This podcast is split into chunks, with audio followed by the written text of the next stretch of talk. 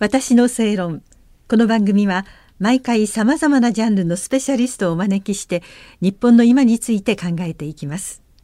こんばんは那須恵理子です。今夜も日本ウイグル協会理事の張本ローズさんにお話を伺います。よろしくお願いします。よろしくお願いします。新疆ウイグル自治区。とても自然が豊かで資源が豊富な国で。そして人が本当に分け隔てなく誰でも信用して仲良くなりましょうねっていう、とってもいい国なんですよっていうことを前回聞かせていただいたんですけどそれが今ここ数年特になんか大変な状況になっていて、皆さんあの日本にいらっしゃる米軍の方たちもご家族とかご親戚とかなかなか連絡が取れない状況だということですよね。そうですけども、うん、少しあの、はい、あの今ウイグルの行っていることなんですけども、えー、例えば私たち前はあの文化紹介なんですけども最近に来たウイグルのもととあのこういうのなりたいと、うん、今人権問題がなってるからとこういう活動を始めてから、うん、私あの2018年から、はい、一旦連絡取らなくなりました。一旦。あの家族と。全部。ウイグルにいらっしゃるご家族と連絡を取らない、今20世紀に今電話一本ができない。メールしても返信しない状況になっちゃって、はい、急に2019年の12月からに急にお兄さんたちから連絡来るようになったの。あ通じなかったのに逆にお兄様の方から来るようになった。来て急にそれで私と家族があのビデオメッセージで家族全員でこれを会って話したすることもあ,、ありまして、うん、それから何回も何回も私とお兄さんが個別の話したいと。連絡来たら私一旦興奮したの。あんまり長い話したらまた邪魔になるかなと、うん、また迷惑になるかなと。思ってずっと返信しなかったけれども2020年の5月の10日母の日なんですねあの日。はい、ちょうど母の日、はい、その時お兄さんが絶対話したいなと、うん、電話であのビデオメッセージで話が来まして、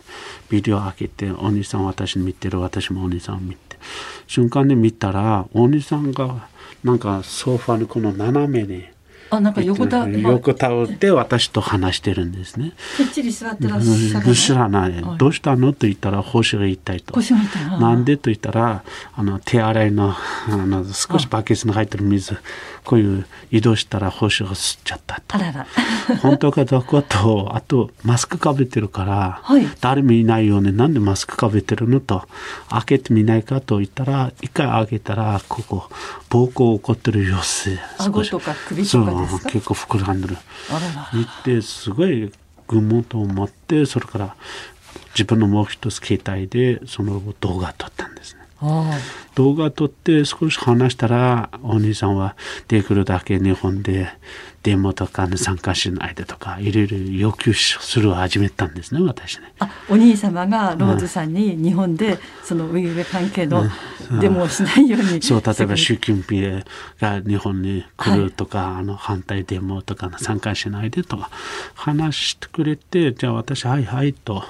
じゃあできるだけまあ安心させたいと。思って大体10分ぐらいになったら急にその画面に中国の国家安全国の中国人が肝心が現れてくるんです。はい、お兄さんをこうやって横にして横にして。で私ね張本ローゼあなたが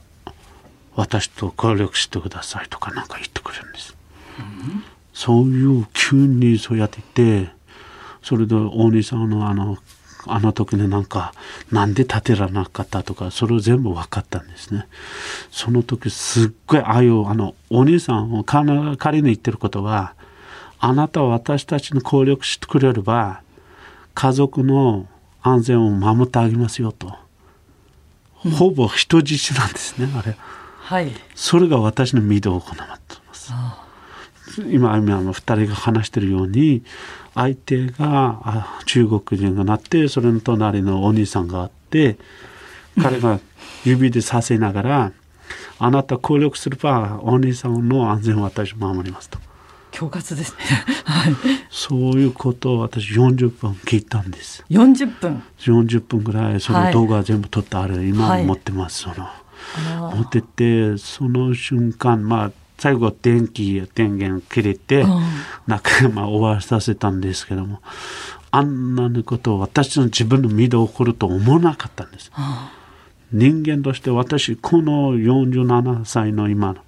一番一番辛いの日がその日だったの。まだ母の日お母さんの生きてるかどうか少し調べたいためにもできなかった。こういう日がなってその後自分が判断しなければならない。スパイやるかそれか続いている日本のこのウイグル問題やるかと。このことを何日も考えて最後そのデータを NHK に見せてそれから NHK の記者が2回目の電話6月7日もう一回来た時に NHK の記者と2つのカメラでそのはい、同じ人まだ出てきてあその中国の人ですか？お兄さんも出てきて、はい、そこで最初聞いてるはあなた何人ですか？身分証明書見せなさいと言ったら、はい、国家安全国の身分証明書を見せたんです。私こういう人よと。あなた協力すれば日本で国あの、ね、あなたね日本国籍取ってあげます。それから日本であのあ家族の身を守ってくれますと、はい、それを私がまああの決意して日本で公開したんですね、うん、これがそれですごい心配したのはお兄さんたち生きてるかどうか。そうですね。心配です、これが一番心配なんですね、はい、その NHK で放送してから今まで家族って電話一本ができない。もうつながらないつながらない。私何回も何回も家族だけじゃなくて私のあの同級生たくさんいるんですね、はい。はい、他の人からもかけてもらっても、みんなにかけたら出なくて、はい、わずか一人出ました。出て出てからあの友達目があんまり見えない、はあ、番号見ないで電話出ちゃって、はい、私の声聞いた時に、うん、あなた私死んでほしいかと言ってすぐ電話来たこういう辛いことが私の身で行ってます。皆さん考えてみて、うん、電話で電話したら私死んだほしいかとこういうことが。言われた、うん、その後今家族を生きてるか時にさ前も言ったようにテレビで出てるように冷房とかなんかになってるから、はい、自分3人妹いるんですね。その3人妹がどう対対象になってるか、すっごい心配なんですよ。ローズさんだけ日本にいらして。私と家族あの奥さんと子供は、はい、あとはご両親ご兄弟皆さん。お父さん亡くなったんですけども。お母様はご研修でいらっしゃいますか、はい、そういう状況を私たち日本にいる私たちの見で行ってます。今毎日ぐらいまあ寝るがまあ23時間ないけど、毎日その家族の心配だけなんです。全く情報入ってこないですね。入ってこない。例えば私、他の友達も頼んでみたの。はい、日本の記者があの中国に視点を置いてるじゃない？そういう記者たちが上海からあの江東省からいろいろ場所から電話かけてみたら、はい、私のお兄さん妹たち誰も電話出ない。このことすっごい、うん、あのなんて言いますかな。心配で心配。確かに。生きてるかどうかこれだけ。これは私の例は今うちであのウイグル人の300万と強制されてる人の中の、はい、わずか一つの例しかないはい、これ皆さん考えてほしいこと、うん、すごい何回も言いたいけど今の私たちの自分の命かけて表現してますね私。あっちの何年ぐらいの命がかけてます私、うん、けどこの証言によって私は一番考えてるのはこの大兄さんのことをみんな知ってれば、はい、顔を知ってればいつか中国は絶対この強くならないと思います。いつか国連か日本からも検査団が入った時に絶対これを調べることができるかなうん、それだけ期待してます。逆に言えば黙ってしまうよりも発信していくことによってそう。それが力になっていくということです、ね、皆さん助けてくれる人も出てくるかなと。期待してます、うん、なんだか今世の中全体が世界中がコロナのことがあったりとかみんな自分のことだけで精一杯だったりとかなかなかわからない、えあんまり自由もないし、うん、その何て言うんでしょうね想像力というんですがそこまで自分の周りのことに気持ちがいかないで閉じこもってしまうようなことが多いじゃないですか、そういう中だから余計どうにもならない気持ちっていうのが強くありますよね。私前はそう思った。最初2017年から何回もこういう話したら誰も信用しない、はい、けど今メディアとかで結構私たちの声出てきてるあるって、えー、結構支援してくれるとか応援してくれる人増えてます、うん、増えてます。まだまだ足らない。問題はあっちのいる300万人の命、うん、みんなさんの力でつけないとメディアたちができることを全部やるべき。私もできることを全部やるべき金融の先生たちもやるべき、今やらないと皆さんそっち命なくなったらやった意味ないです皆さん、うん、それだけ皆さんの頼みたい、はい、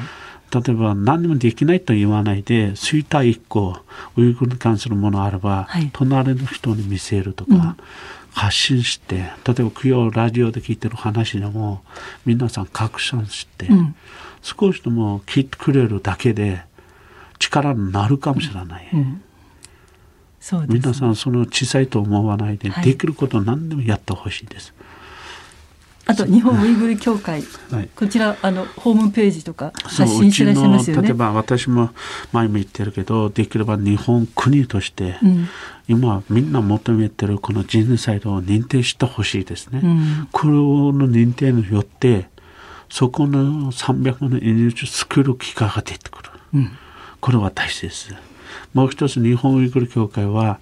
ウイグルの状況とか全部今私で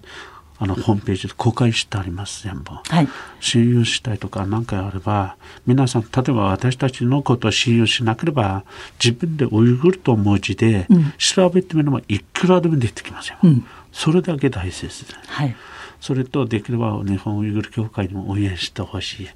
皆さんの応援で私たちの活動が活発してますよろしくお願いします。はい、3回にわたって日本ウイグル協会理事の張本ローズさんにお話を伺いました。ありがとうございました。ありがとうございます。私の正論お相手は那須恵理子でした